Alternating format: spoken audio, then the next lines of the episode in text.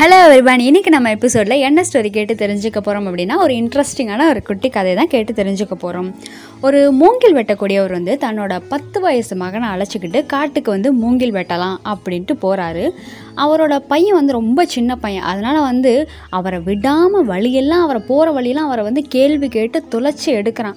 அதனால் வந்து அவர் வந்து ரொம்ப ஒரு பொறுமையை இழந்துட்டுருக்காரு. இருந்தாலும் அவன் வந்து கேட்குற கேள்விக்கெல்லாம் சரி சின்ன பையன் தானே அப்படின்னு சொல்லி அவர் ரொம்ப பொறுமையாக பதில் சொல்லிக்கிட்டே இருக்கிறாரு. இப்போ அவர் என்ன பண்ணுறாருனா மூங்கில் வெட்ட ஆரம்பிக்கிறாரு. அப்பையும் பையன் வந்து கேள்வி கேட்டுக்கிட்டே இருக்கிறான். அப்போ வந்து அப்பா என்ன சொல்கிறாருன்னா நம்ம அப்புறம் பேசிக்கலாம். நீ நல்ல பையனா. அப்பா வெட்டுற மூங்கிலெல்லாம் எடுத்து அடுக்கி வைப்பியான் அப்படின்னு சொல்கிறாரு பையனும் மகிழ்ச்சியோடு வந்து தலையசைக்கிறான். இப்போ திரும்ப அவர் மூங்கில் வெட்ட ஆரம்பிக்கிறாரு. இப்போ பையன் என்ன பண்ணுறான் அப்பா அப்பா அப்படின்னு சொல்லி அப்பா வந்து கூப்பிடுறான். அப்பா உடனே கோவத்தில் கேட்குறா என்னடா? அப்படின்னு சொல்லி ரொம்ப கோவமாக கேட்குறாரு அப்போ அந்த பையன் கேட்குறான் இந்த காட்டாறு எங்கே போகுதுப்பா? அப்படின்னு கேட்குறான் அதுக்கு அவர் கோவமாக பதில் சொல்கிறார் நம்ம வீட்டுக்கு தான் போகுது அப்படின்னு சொல்லிடுறாரு.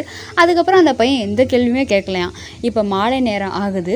மூங்கில் வெட்டுறவர் வந்து பையனோட கையை பிடிச்சிக்கிட்டு நம்ம வீட்டுக்கு போகலாம் வா அப்படின்னு சொல்லிட்டு நான் வெட்டின மூங்கல்லாம் வந்துட்டு உன்னை அடுக்கி வைக்க சொன்னதில்ல நீ எங்கே அடுக்கி வச்சிருக்க? அப்படின்னு சொல்லி கேட்குறாரு அதுக்கு அவன் சொல்கிறான்னா நீங்கள் வெட்டினதெல்லாம் நான் ஆற்றுல போட்டுட்டேன் அப்படின்னு சொல்கிறான் ஏன்னா இவர் தானே சொல்கிறாரு இந்த காட்டாறு எங்கே போகுதுன்னு? கேட்டப்போ நம்ம வீட்டுக்கு தான் போகுதுன்னு அவர் சொல்லிட்டார்ல.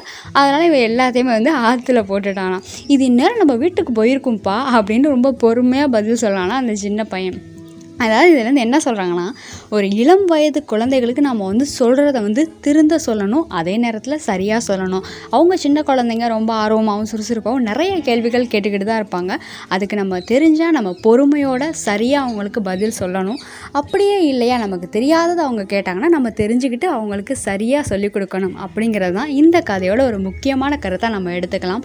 இந்த எபிசோடில் இந்த ஸ்டோரியோட முடிக்கிறேன். நெக்ஸ்ட் எபிசோடில் இதை விட ஒரு இன்ட்ரெஸ்டிங்கான ஸ்டோரியோட கண்டினியூ பண்ணுறேன் அன்டில் தென் பாய்